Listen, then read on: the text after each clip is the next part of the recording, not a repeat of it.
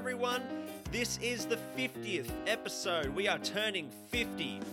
On the 14th of April, back in 2018, we launched our first episode of Swim Rocks podcast.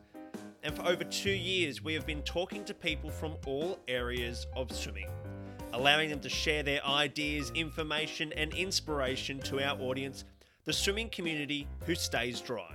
This includes our coaches, parents, technical officials, admins, volunteers, or whoever in this swimming world who want to see swimmers succeed. So, in this 50th episode, we wanted to celebrate a milestone by looking back at just some of our best bits from our first 49 episodes. We start off with one of our first episodes that we recorded, and it was with one of Australia's top technical officials, Sherry Smith. In this episode, she talked about her experiences as a technical official on the international stage, and one thing that caught our attention was her story of being selected for the 2018 Com Games and having to DQ a number one seed. And then once it kind of sunk in and I actually physically saw the roster, I then, that's when I decided, well, you know what? They've chosen you and you are going to do the best damn job that you can possibly do. And that's what I did. I went over my rules, I learned my stuff, relearned my stuff, I practiced, I honed my whistle blowing, everything. So I thought, you know what, if they're going to put you up, I'm going to do this well. I'm going to hopefully do my country proud. So it was, but it was a very surreal six months. I've been accused of sleeping with my FINA rule book under my pillow. So that's nothing new, but it's just like you, it's one of my favorite sayings, Ben, is like, use it or lose it. So if you're not doing these things all the time and you're not being challenged every time you go out on pool deck by things that crop up, and you, you can get very um, complacent. You can become very like, oh, yeah, I know what I'm doing. Yeah, yeah, yeah.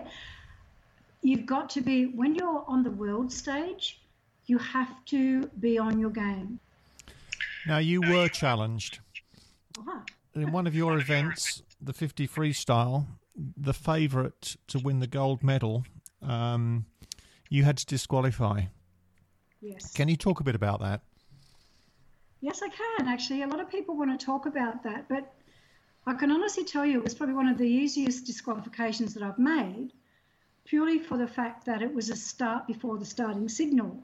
Now, as a lot of people out there that might listen to this podcast are aware, a start before the starting signal has to be, unlike a lot of the uh, rule infractions that come to you as a referee, have to be witnessed by both yourself as the referee and as the starter.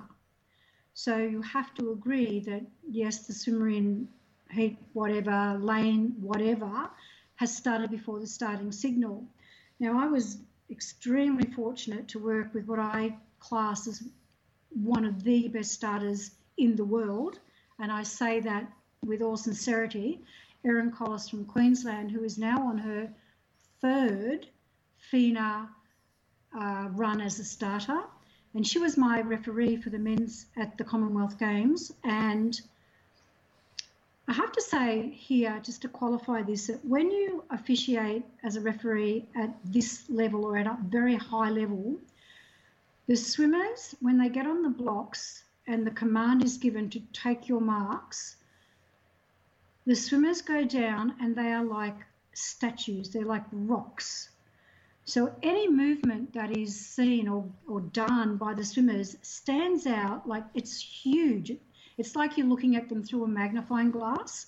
So after the start of Ben Proud from England's race, which was um, heat seven, the top the top heat, and he was in lane four. So obviously you've got to know that he's the the one to beat. Um, there was a movement at the start which both Erin and myself saw. So once this race had started, I stepped back and I just looked at Erin, and she thought very deeply for a moment, and she just turned to me and said, "Lane four. And I just said, "Well, please write it up," because we had both witnessed that movement. Now the rule clearly states that at the command of sta- uh, take your marks, stationary means no apparent movement. And there was. So whether it be, and here I like to just go back a little bit into heat two, I think it was, of that same event, which was event six, the 50 metre butterfly. A swimmer from the Seychelles was in lane, I think it was six or three, I'm not sure, one of the, just on the outside of the middle lanes. He started before the starting signal. Erin and I stood back, same thing, lane three, started before the starting signal. He went out. So how can you then look at heat six or seven and go, oh no, it's, it, this is who it is. We can't do this. You can't. You have to officiate equally and fairly and to the rules, and that's what we did.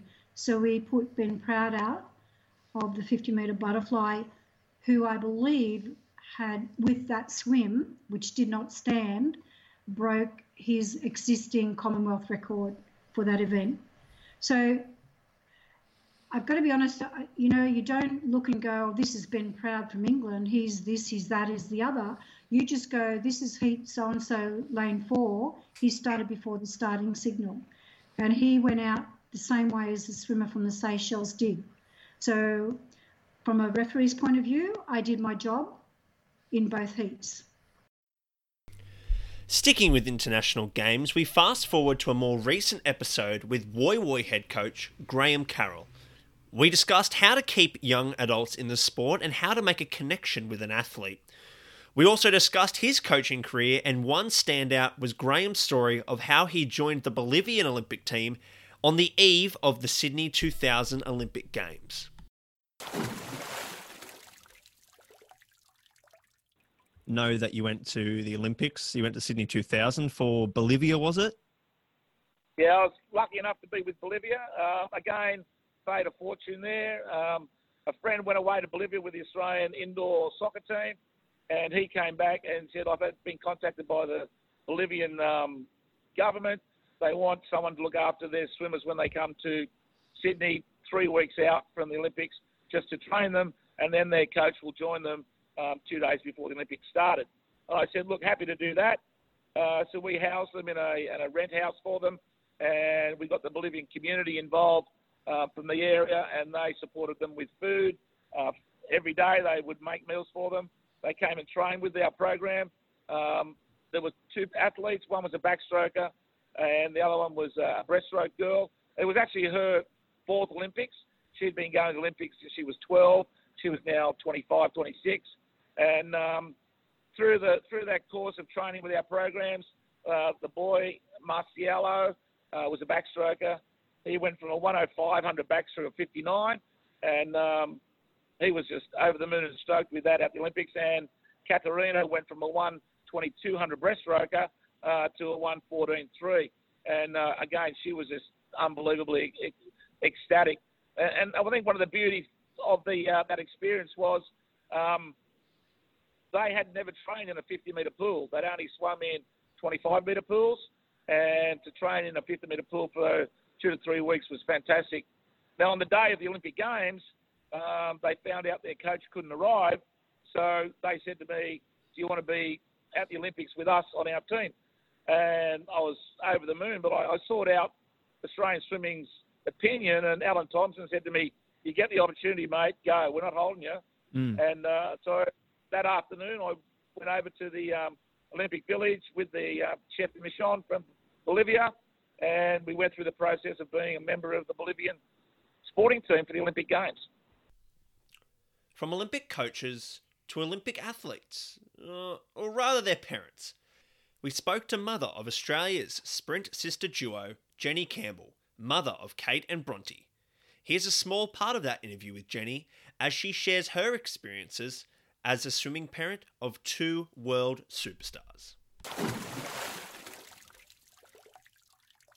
So, the world knows you as the mother of, of Bronte and Kate, and um, you know many of our listeners are, are parents, and therefore you know understand that when you have kids, you're identity does get linked to their kids to, to a certain extent, particularly those of us who've sort of um, prioritised childcare over perhaps our professional careers. But but how do you feel about having that as an identity? Um, Yeah, it's interesting. Um, like you say, I think it doesn't matter who your children are, you will be linked to them in various ways. Um, and I guess, provided my children are good people, then I'm really happy to be linked with them. So it's less the swimming, but more who they are. That's important to me. And um, I know that I have been asked in the past, sometimes tongue in cheek, sometimes not so tongue in cheek, is how do you bring up an Olympic athlete? And I go, well, actually, you don't bring up an Olympic athlete, you bring up a good person. And if they happen to become an Olympic athlete, well, then that's brilliant. Um, and I guess that's.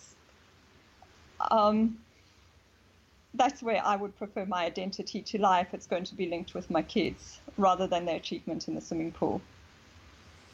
Now we we've talked about your two fastest swimmers as sort of together, but they're in direct competition against each other. How do yeah. you emotionally support their individual achievements when, when they're in that competitive dynamic?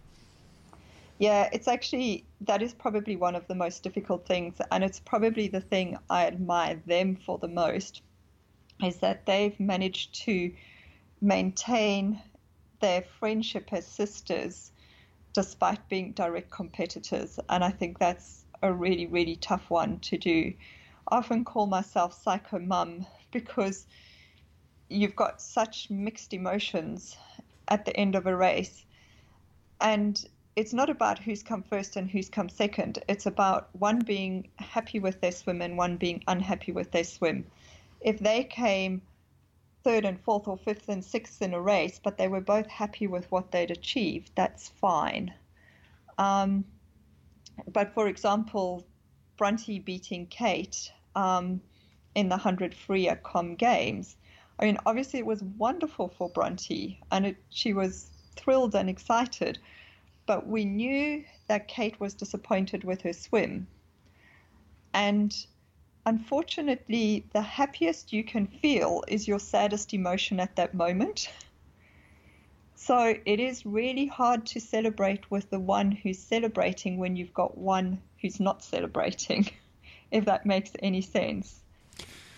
Well, Jenny, we've been talking for about 25 minutes, and I'm conscious you've got a lot you've got to get on with. So, if I may, I'd like to change gear a bit now and just move into our quick fire round of questions to uh, to close off with. So, is, is that good for you?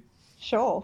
Okay, we got we got five questions. Uh, number one, what's been the most useful piece of advice or equipment that you've had as a swimming parent?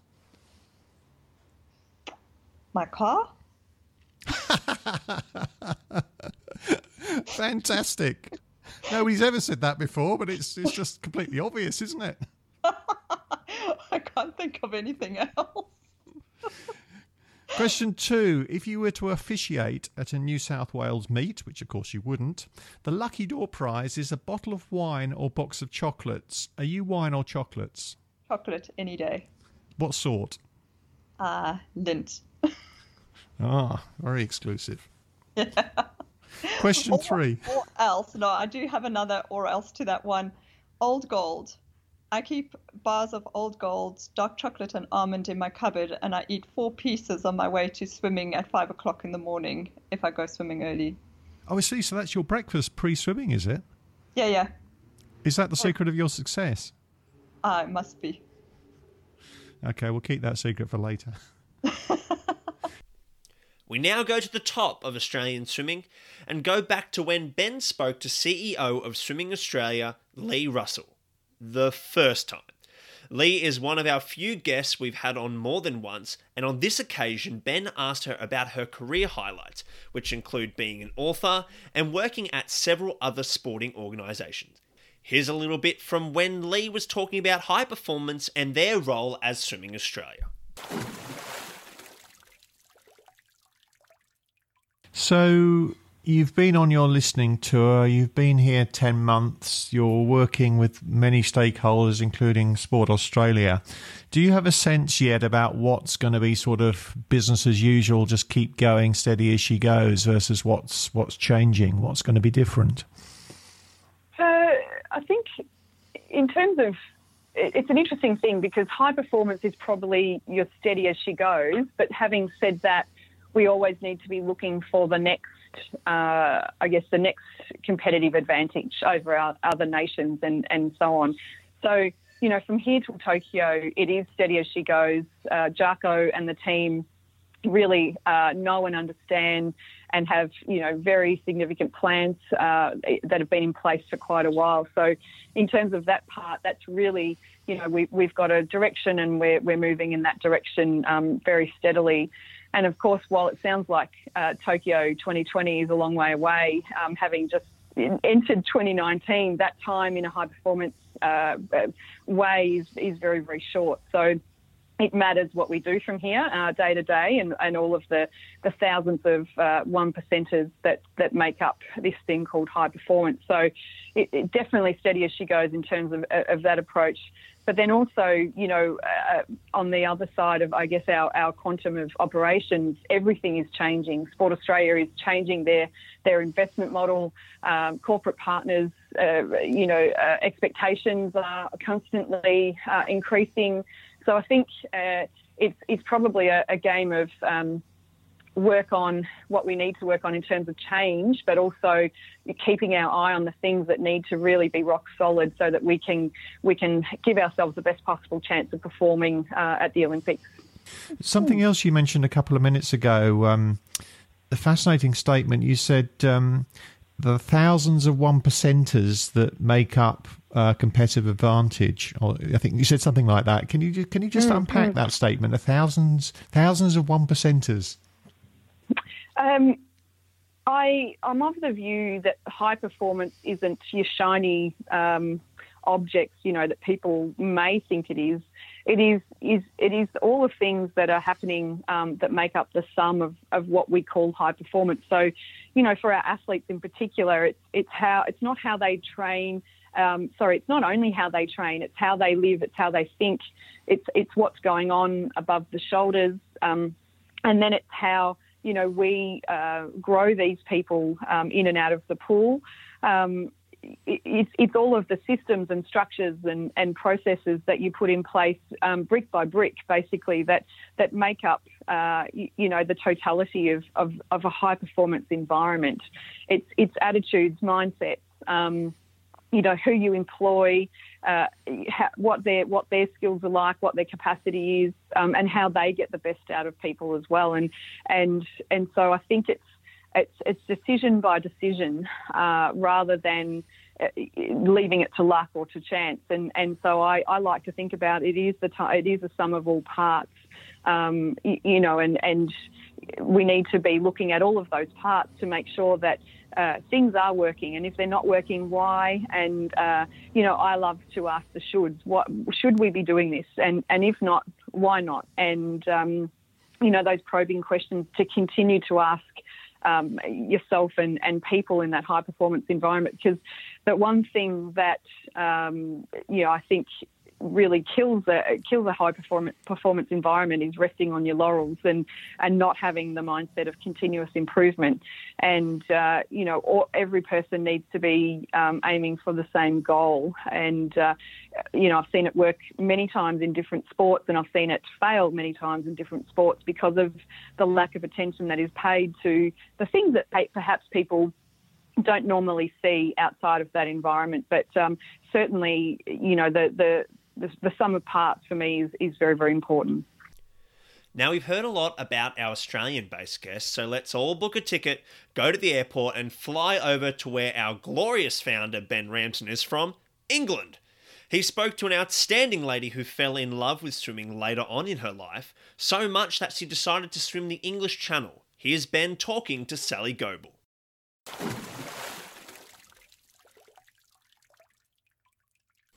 She has a particular enjoyment of outdoor swims, including rivers, oceans, and, as we shall hear, icy environments. She swam the English Channel in July 2006. And she writes for the Guardian newspaper swimming blog and has a Medium blog called Postcards from the Pool. Well, that's my introduction of Sally, but I was really keen to hear how she would describe herself. A good way of describing myself is that I'm not as your typical swimmer. And I kind of think this is a kind of story I kind of say to a lot of people. I'm kind of extremely short. I'm like uh, five foot tall, which I guess in Australian money is about you know one meter forty centimeters or something. Um, so I'm really short. I'm a middle-aged woman. I'm quite round. I don't look anything like Michael Phelps. Um, and I live in right slap bang in the middle of central London in the UK. And I've got a really busy, hectic job, and I swim to keep myself sane. You talk about living in central London and this rather old pool, rather old, nasty pool. I mean, uh, most of our listeners are in Australia. Can can you tell us a bit about what the UK swimming culture is and the sort of character of the pools, particularly in a in a major city like London? Yeah, so um, four years ago, I I turned fifty, and I decided for my fiftieth birthday to um, swim for fifty days in fifty different swimming pools, swim a mile a day for fifty days in fifty different swimming pools in central London, and I kind of set myself this goal that they would only be public pools um, so I wouldn't go to any kind of fancy hotel pools or kind of private gyms or anything. I would find all the all the pools I could and swim for a day, uh, a day, a day, a, a pool a day for 50 days. And it was absolutely perfectly possible to do with a bit of like kind of logistical planning. And um, and it was like an amazing experience. Like I was kind of driving around in my kind of little car every day before and after work, finding a different swimming pool. And um, and people often say to me which is your favorite? Which was your favorite pool? And you know they're all completely different. I say it's like having children. You know you like you love them all for different reasons. And so you know there are kind of very beautiful old marble lined victorian pools with balconies and vaulted ceilings that are really strange lengths because you know, some of the British swimming pools were built when, you know, they were built to be 50, 50 yards or which ends up being, you know, 36 meters um, or, you know, 25 yards, which is 20 meters or something. So you have all these kind of strange, beautiful old swimming pools with different, which are strange, strange old distances. And then you have, you know, municipal swimming pools, which are in sheds which are 25 meters long and have got kind of six lanes. We have lots of indoor 25 meter pools. Um, and then we have some beautiful 50 meter pools, which are com- competition pools, like um, in Crystal Palace, which was built in the um, 1970s for the Commonwealth Games. And, and of course, we have lots and lots of beautiful outdoor swimming pools, which is amazing. I mean, I know in Australia, like practically every person apparently has a 50, more, 50 meter pool in their backyard. Um, but in London, we have lots and lots of 50 meter pools as well. And we have a, a 90 meter long outdoor swimming pool and a 60 meter long outdoor swimming pool, and they're both unheated.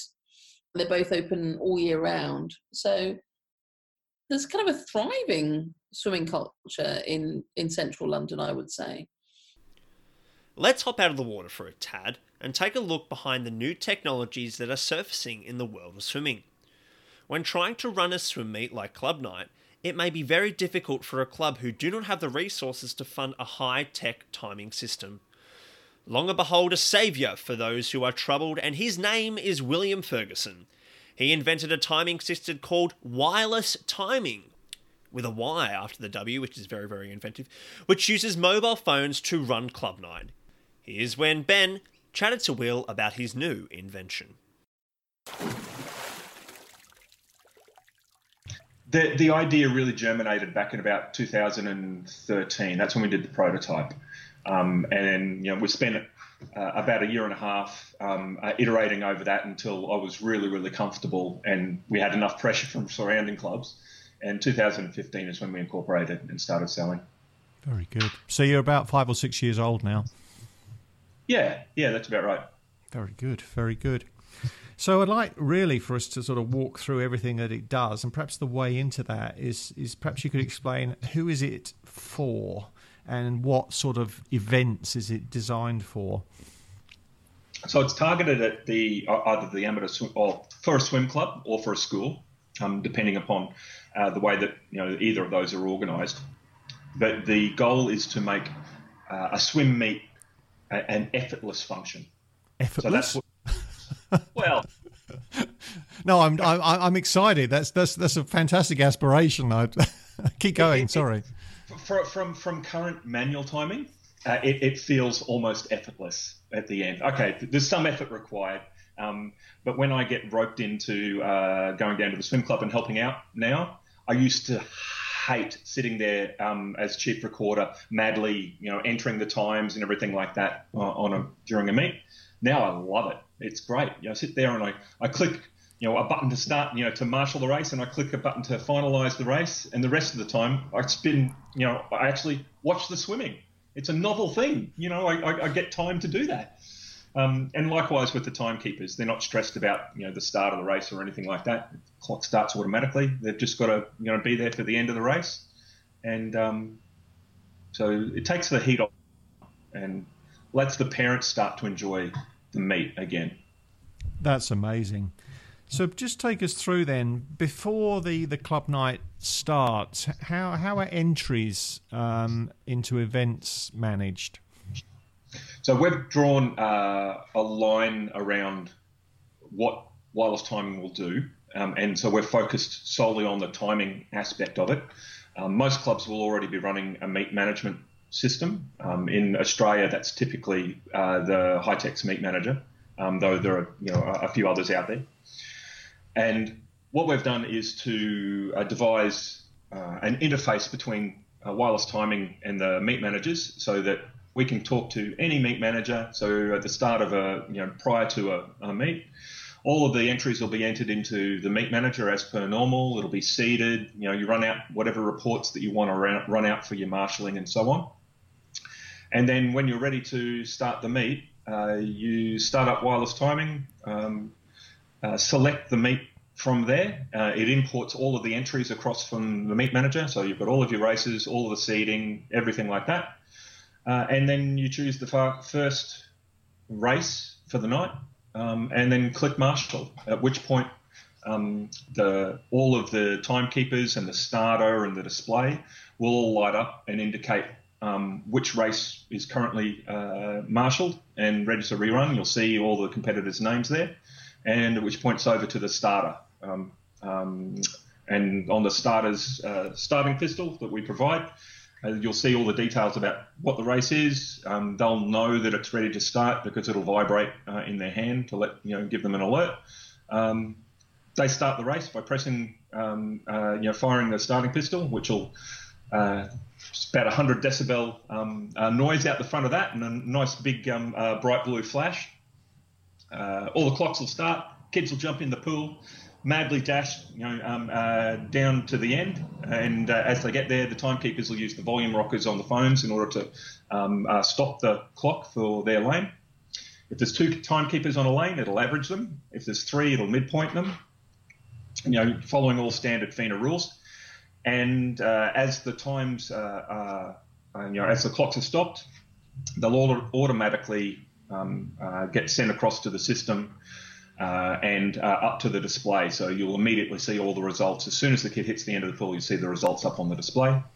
Um, once the referee's happy um, with the race results and blows all clear, the recorder clicks on the finalise button. That pushes all the results straight across to Meet Manager so that they're available there to be pushed up to Meet Mobile or um, you know, print out reports or whatever. And then the recorder selects the next race, clicks Marshal, and you start all over again.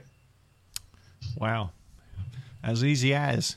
it is. From, from a recorder's point of view, it's, a, it's an absolute bliss. We're going to stick with swimming clubs for now and talk to someone who I have known since the day I was born. And I'm not saying that figuratively. It is my mum, Michelle. Mum was a part of swim committees for close to 10 years, and she shared the small things that change a club into a family. I've been to Adelaide Zoo three times. Fantastic zoo. Highly recommend it for people that want to go. There you um, go. We can get Adelaide Zoo as a sponsor now. yeah. So yeah. So majority of that time, uh, we were at Mingara Aquatic Swim Club, and especially throughout my time when I was at high school, um, it, we were there for six, seven years, nearly, nearly that long, and you played a vital role in keeping that club thriving. You know, whether it be on the committee or helping out as a parent or something like that.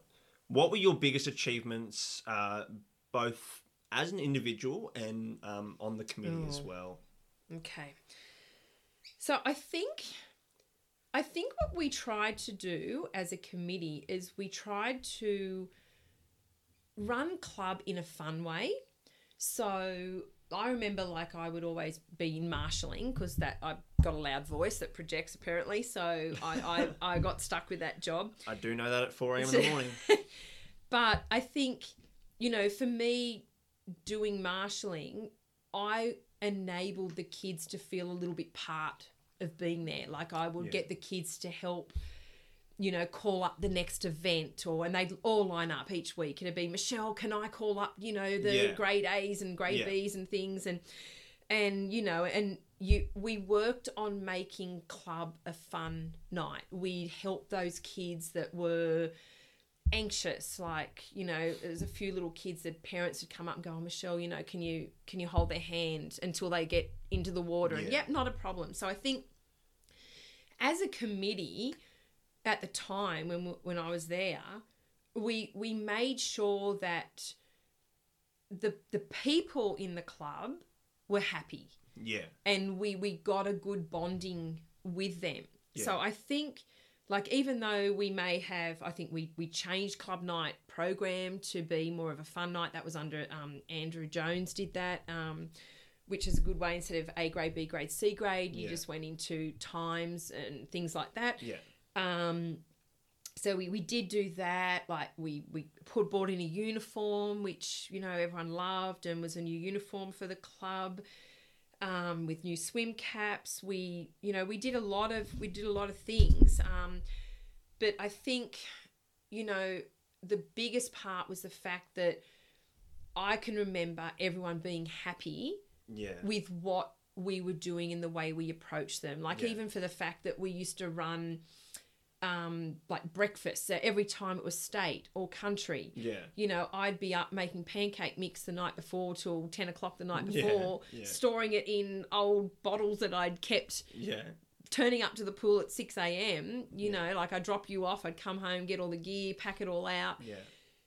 And you know we'd cook pancakes for everyone it just wasn't for Yeah. the swimmers we'd say oh you know we're celebrating the kids going Yeah. to country or we're celebrating the kids going to swi- uh, to state or to nationals I was going to say, all nutritionists right now are pulling their hair out. hey we had fruit platters Oh, as straw- well we did we had strawberries and on bananas the pancake. yeah yeah you don't in need maple to syrup. and the cream but you know we involved every kid that was there so every kid that was there that morning Yeah. it didn't matter if they were only five you know they were there lining up to get a pancake and maple syrup and whatever and an orange juice you Yeah. know to to do that and i think that was probably as a committee we gave back yeah. to everyone not just our top swimmers Yeah.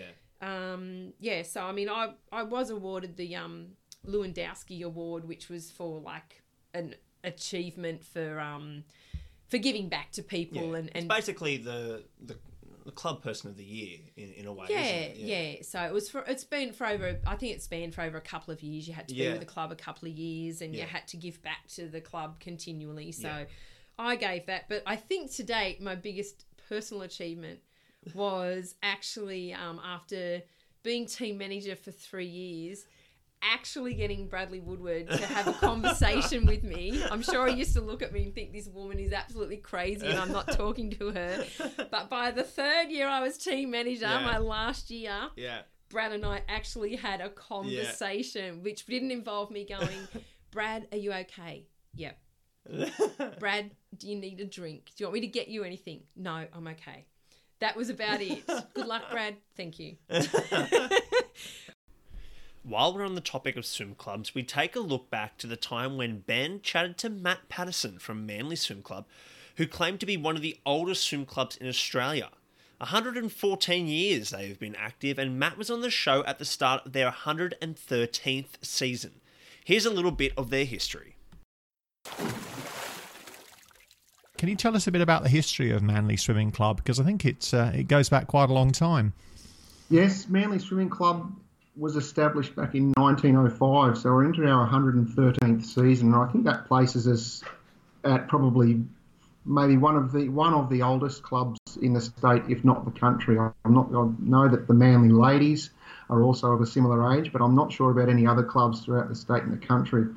And it, the club has a very, very rich history. I mean, I'll throw throwing names at you like John Devitt um, and also Andrew Boy Charlton.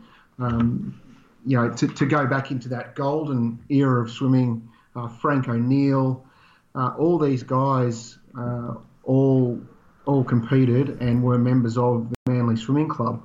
And then we go into sort of more recent history where we had the likes of Brooke Hanson. Uh, we also had Elka Graham or Elka Whalen, as she is, known now, who all started their craft at Manly. So, you know, and that's just a, a snapshot uh, with things like that.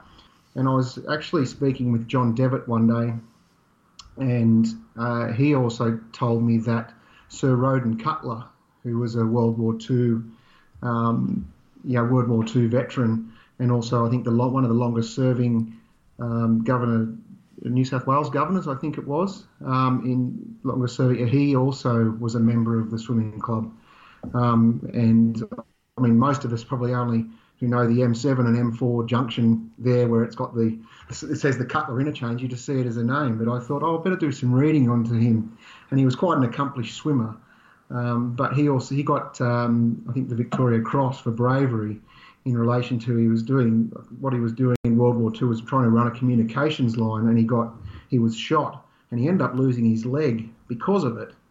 Um, but he laid there for 26 hours until he was rescued and then was brought and then was brought back. So you know it's such an interesting history. Um, you know for people that are high profile swimmers, but not only you've got sort of high profile people in the community that um, that have done things. And there's also uh, um, you know a book that John Devitt co-wrote in relation to Cecil Healy, who was a medalist in the Stockholm Olympic Games, and he is the only gold medalist uh, that was killed during the war. The only Olympic gold medalist. So all these all these things, and these, these are the things that I've just learned over the years. And there's so much more history that you know digging around, we could we could probably find out. But it's just been really interesting listening to those types of people and the stories that they've got to say. Wow, that's absolutely fascinating. Uh, 113th season. That's just that's just incredible. I yeah. think we could probably talk about this all day, but we better not. Um, you, have talked about people. Just tell us a bit about facilities, because I guess um, I guess 113 years ago you didn't have a sort of uh, 50 meter chlorinated um, Olympic uh, Olympic pool at your disposal. No, that's true, and and the, the origins of, of the club were at the Manly Baths, which uh, which were adjacent to, for people that are familiar with the Manly area, adjacent to the Manly Skiff Club, which is a lovely place to go and have a meal and a drink. Um, but that's where the Manly Baths were, and you know that was where the where the club's origins were. Um, there's some real there's is some excellent photos of uh, of Boy Charlton at that venue and packed grandstands watching him swim uh, 1500 metres, and I think he even might have. Sold, I can't be 100% sure, but he may have even set world records in that pool. But then in 1976, the Manly pool, as it is now, um, opened, and the, the, then the then council um, offered the, there was three clubs, being ourselves, the Manly Ladies, and also the Manly Diggers, uh, to, to come and use the new the new facility. Uh, and that facility, well, that was then the outdoor facility and you know we've been there every Saturday morning during the summer months ever since that time has opened. Uh, and then in recent times, we've seen the opening of the of the new facility which they built on the on the site, which has given us now an eight-lane indoor 25 metre pool. Um, there's a, a, a, very good gym there, spas, saunas. So all that uh, has come along um, in, in recent times. So it's now quite a nice, uh, you know, well appointed facility that we've got at Manly. Now, I'm my mind boggles at the thought of a massive crowd watching a 1500 meter race. Um, so it sounds like times in swimming have changed, um, but um, but I guess that's an aside for for another day. Every little detail matters when you're trying to succeed as a competitive swimmer. The next three segments of this episode is three guests we've had on the show that come from three different resources a swimmer can use. First up, we start with Raquel Beal, who is a nutritionist who shared with us how she tests her recipes as well as giving Ben a few handy tips along the way. So I have a whole book of, you know, recipes that are tried and tested through, you know, with all the swimmers. They're my guinea pigs. So I take down, you know, a, a tray of something and get them to test it out and give me a, a thumbs up or down or, you know, their comments. And then they get to put that into, you know, into their daily habits as well.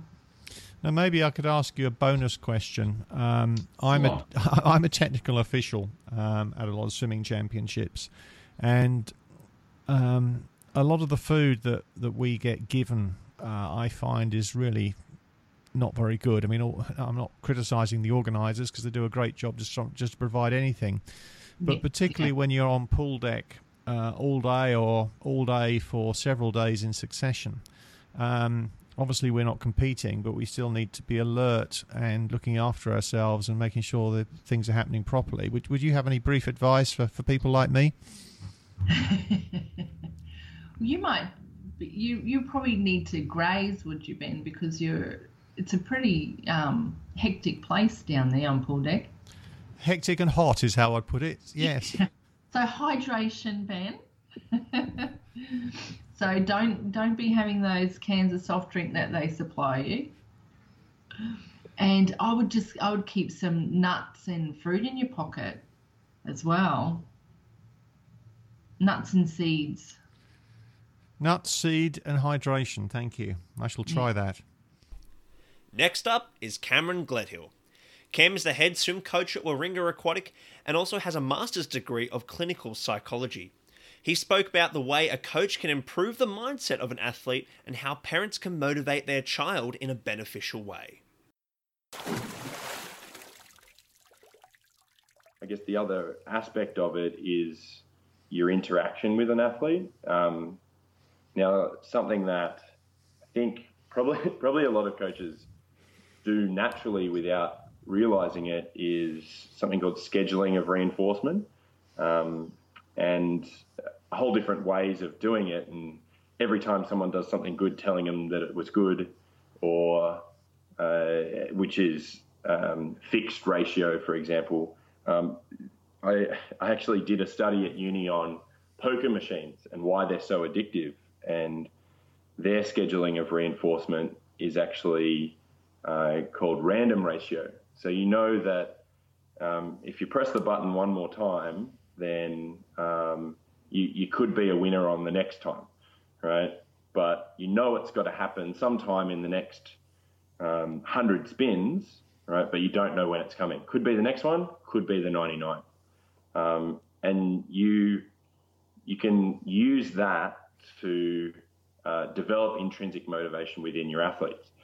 Athletes thrive on on uh, positive feedback, um, and they might not get it every single time that they do something well, but uh, when you do give that positive feedback, it means so much more if it's uh, I, I guess it's it's scheduled to uh, be a little bit more random and, and it's not going to happen every time. But when they do receive it, um, uh, it's a it's a real boost, and that's that intrinsic motivation rather than uh, an external reward. Um, you get a um, five dollars for every PB you get actually ends up diminishing motivation down the track for for an athlete. Um, if that reward doesn't get bigger and bigger every time, a parent might end up having to give their kid an iPhone every time they do a PB, and that's not sustainable. Um, Give your kid an iPhone every time they do a PB. That sounds an expensive swimming career. Lastly, when a swimmer gets to an age where they want to wear a technical suit for the first time, how do they go about it? Ben asked Alex Perry to give us an insight on what to look for when you're buying your first suit. My wife said to me, uh, oh, "By the way, we're going to invest in a swimsuit." Yeah. With the uh, the emphasis on the word invest. Yeah. My eyes rolled when I heard heard how much they, they are, and Yep. um, especially when they don't. I understand they don't last as long as, as, as more normal sort of go down the beach Yeah, swimsuits. yeah. For, for a sort of newbie out there, can you explain a bit about why you would ever invest in, in a racing suit? Yeah. Okay. So um, first of all, the newbie, uh, the, the, for the for the newbie, sorry, I would suggest not looking anywhere sort of near the top end of the market at all because it's not necessary at all. I mean, unless you want to look like your hero, you know, wearing exactly the same thing, that's possibly the only reason why you would get it. But in terms of performance, you're not going to get what the suit's designed for. Um, it's designed like the top level ones are designed for the more mature athletes with much more muscle development. Um, so they're designed to fit really tight. Whereas for you know the entry level suits, they're much softer compression, much easier to get on, which is a big thing when you're first getting into a race suit. Is you know a lot of kids find them hard to get on. Um, so just trying to get a suit that fits well, is comfortable, um, and yeah, ultimately the kid feels fast in it because yes, there's a science behind racing suits, and they do, you know, technically give you shades of a second off your time, and there's been studies and all this kind of stuff that prove it. But if you feel fast in a suit, it's going to make a hell of a lot of difference. So um, yeah, it's a lot. It's a lot of mental behind it as well. So Oh, I see. So a lot of it is the sort of mental impression it gives. yeah, exactly. And in terms of you know now nowadays with the suits, there's a lot of color out there too, and, and color and feel for the suit is a big thing because when you're standing behind the blocks, you want to feel like a superstar. And if you feel like you look like a superstar, then you're going to swim to your full potential. Like for me, I always had a bright orange suit for finals, and you know whenever I'd put that on, I know it's it's fast time. Um, and yeah, like it's it's just about the look as well now um, because you do feel faster. Um, so yeah, there's there's a whole bunch of things. I mean, I can just recap quickly, um, just in a few dot points. Is you got the feel of the suit, um, you got the look, which isn't obviously as important, but it is, you know, to kids especially, a big part of it. Um, and then you've got the scientific side of things. So it's, it's kind of finding a happy medium between the three. Um, and you don't have to go out and take out a bank loan for your first race suit. There's, yeah, entry level ones that are going to do the job for what you need. We have come to an end of our 50th episode, but before we go, we have to throw in the time where Ben's wife Livy accidentally walked into the shot when we were recording and waved hello to me. Oh, Livy's just appearing. We're recording. yes. Thanks, Livy. I'm so sorry. and can you can you can you see you you, you appear briefly? yeah, you through come in and out, in and out, in and out. Had your very much so recorded.